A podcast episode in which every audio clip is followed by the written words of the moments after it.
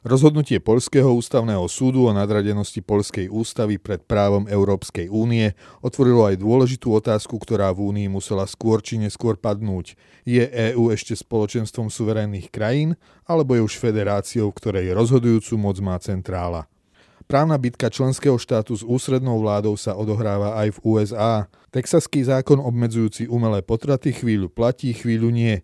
Bidenová administratíva prichystala protiútok a konzervatívny najvyšší súd môže čoskoro zvrátiť precedens Roe versus Wade, ktorý potraty v USA legalizoval. Lego bude bez pohlavia a bez rodu. Vraj, aby sa aj dievčatá mohli hrať s chlapčenskými stavebnicami. Revolúcia rovnakosti sa nezastaví ani pred zjavnými biologickými rozdielmi. V texte týždňa píše komentátor Reflexu Krištof Pavelka o katastrofálnom výsledku Pirátskej strany a vo videu týždňa diskutuje Matiáš Zrno českých konzervatívnych novín s advokátom Jakubom Kšížom a komentátorom týždenníka Echo24 Martinom Vajsom o dilemách boja s fake news, o tom, kto si privlastňuje monopol na pravdu a aj o tom, kto postráži strážcov. Moje meno je Erik Potocký a aj dnes som pre vás pripravil svoju pravidelnú rubriku Konzervatívny výber aj vo forme podcastu. Polsko versus EÚ. Spor, ktorý musel vypuknúť.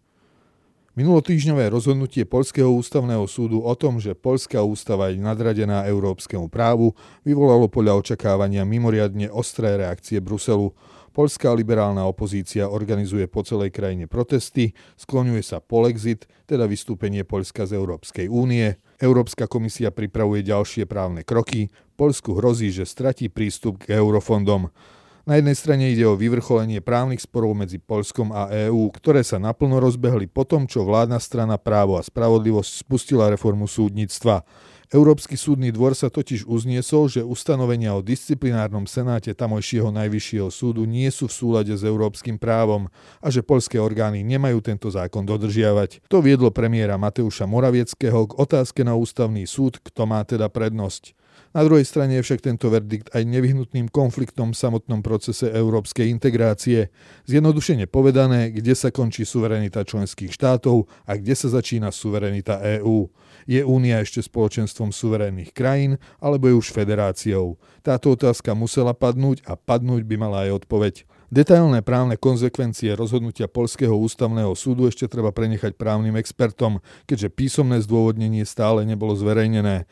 Napriek väčšinovému mediálnemu obrazu o tom, že niečo podobné si môže dovoliť len Poľsko, ktoré ovláda autoritatívna pravica, zďaleka nejde o jediné ani o prvé rozhodnutie, ktoré spochybnilo právomoc súdneho dvora EÚ nad členskými štátmi. Ako pripomína komentátor denníka Žeč Pospolita Jendřej Bielecký, otázku prednosti práva otvoril už v Lani nemecký ústavný súd v Karlsruhe, keď rozhodol, že je v rozpore s nemeckou ústavou to, aby centrálna banka nakupovala dlhopisy od európskych vlád. Tým však spochybnil predchádzajúce rozhodnutie súdneho dvora EÚ, že tento postup je v poriadku.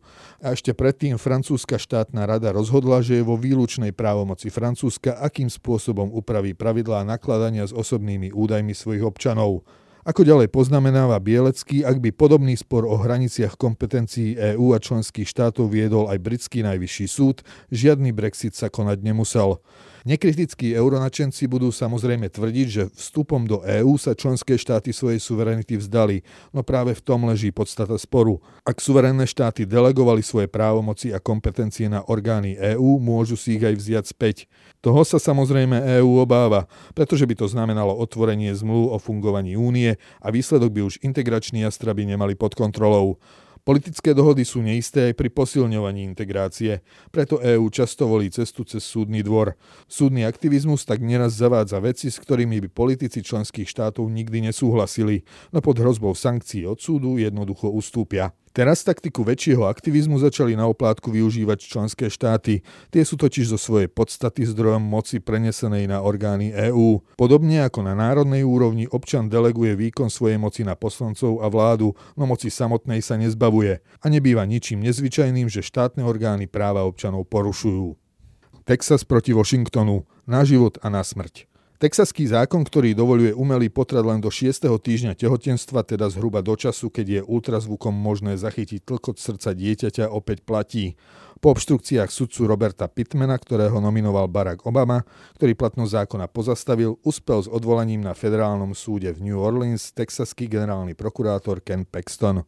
V reakcii na texaský zákon, ktorý platí od začiatku septembra, sa Bidenová vláda snaží presadiť federálny zákon, ktorý by zakotvoval tzv. právo na potrat bez limitu, teda v podstate až do pôrodu. Na druhej strane začiatkom decembra začne Najvyšší súd USA rozhodovať o protipotratovom zákone štátu Mississippi. Ak by ho odobril, zrušil by tým precedens zo 70. rokov minulého storočia z prípadu Roe versus Wade, ktorým boli v USA potraty legalizované. Lenže už samotná diskusia o tzv. ústavnom práve na potrat je chorá. Nech už je časová hranica na legálny potrat akákoľvek. 6, 12 či 24 týždňov tehotenstva. V žiadnom prípade nejde o právo. Vždy ide o arbitrárne a vo svojej podstate politické rozhodnutie, ktoré sa usiluje dosiahnuť istú mieru spoločenského konsenzu, ktorý sa pritom nikdy nestretáva so všeobecným súhlasom. Bezpohlavné Lego. Celosvetovo známy výrobca hračiek dánska spoločnosť Lego oznámila, že odstráni zo svojich stavebníc rodovú zaujatosť. Vraj, aby si aj dievčatá mohli vybrať chlapčenské stavebnice a chlapci dievčenské. Ak máte deti, isto ste už boli aspoň zo párkrát v hračkárstve. Značnú časť ponuky zaberajú práve výrobky tejto spoločnosti. Od základných skladačiek až po rôzne tematické či príbehové stavebnice. No čuduj sa svete, na žiadnom z výrobkov nenájdete označenie pre chlapcov či pre dievčatá. Aj bez unisex politiky si teda dievčatá môžu vybrať napríklad legové lietadlo a chlapci legový domček s bazénom a hrať sa podľa vlastnej fantázie. Samozrejme spôsob, akým sa hrajú chlapci a akým sa hrajú dievčatá, sa líšiť neprestane. Uvidíme, ako sa manažéri Lega popasujú s výzvou rodovo neutrálnych stavebníc napríklad na trhu v arabských krajinách či v Ázii, kde už viacero spoločností ukázalo, že záujem zákazníkov je viac ako progresívne deklarácie používané pre európsky a severoamerický trh.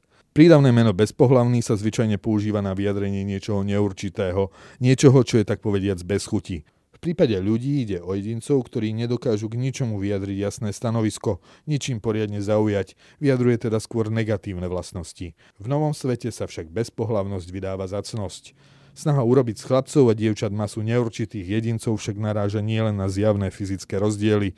Vzájomné odlišnosti prirodzene vnímajú aj samotné deti už v útlom veku.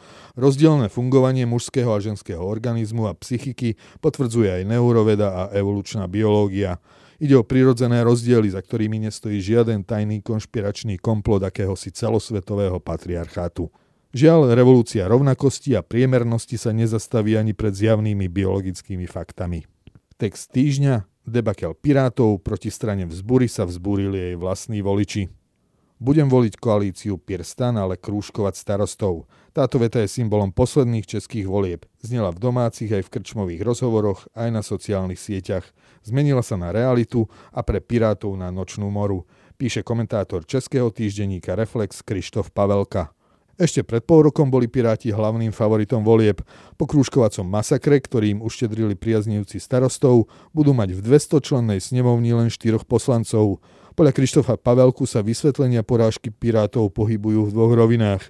Prvá je tragicky heroická. Ukazuje Pirátov ako tých, ktorí na seba pútali hlavnú paľbu Babišovej antikampane a vďaka ich obetí mohli nepozorovane rásť nielen starostovia, ale aj pravicová koalícia spolu. Piráti však získali približne rovnaký počet hlasov ako pred 4 rokmi. Ich dlhodobo budovaná pozícia lídra opozície teda nedokázala pritiahnuť príliš veľa nových voličov. Z otvorenej vnútrostranickej debaty však vyplýva, že práve toto budovanie pozície klasickej politickej strany je príčinou volebnej porážky. Piráti paradoxne prestali byť podľa Pavelku pirátsky. Proti zámeru prebudovať stranu vzbury na stranu štátotvornú sa vzbúrila časť ich elektorátu. Pre starších boli nezaujímaví a pre mladých už málo radikálni, stali sa stranou pre nikoho. Fact-checking, záruka alebo hrobár pravdy? O dilemách boja s fake news, o tom, kto si privlastňuje monopol na pravdu a aj o tom, kto postráži strážcov, debatuje v diskusii českých konzervatívnych novín Matiáš Zrno s advokátom Jakubom Kšížom a komentátorom týždenníka Echo24 Martinom Vajsom.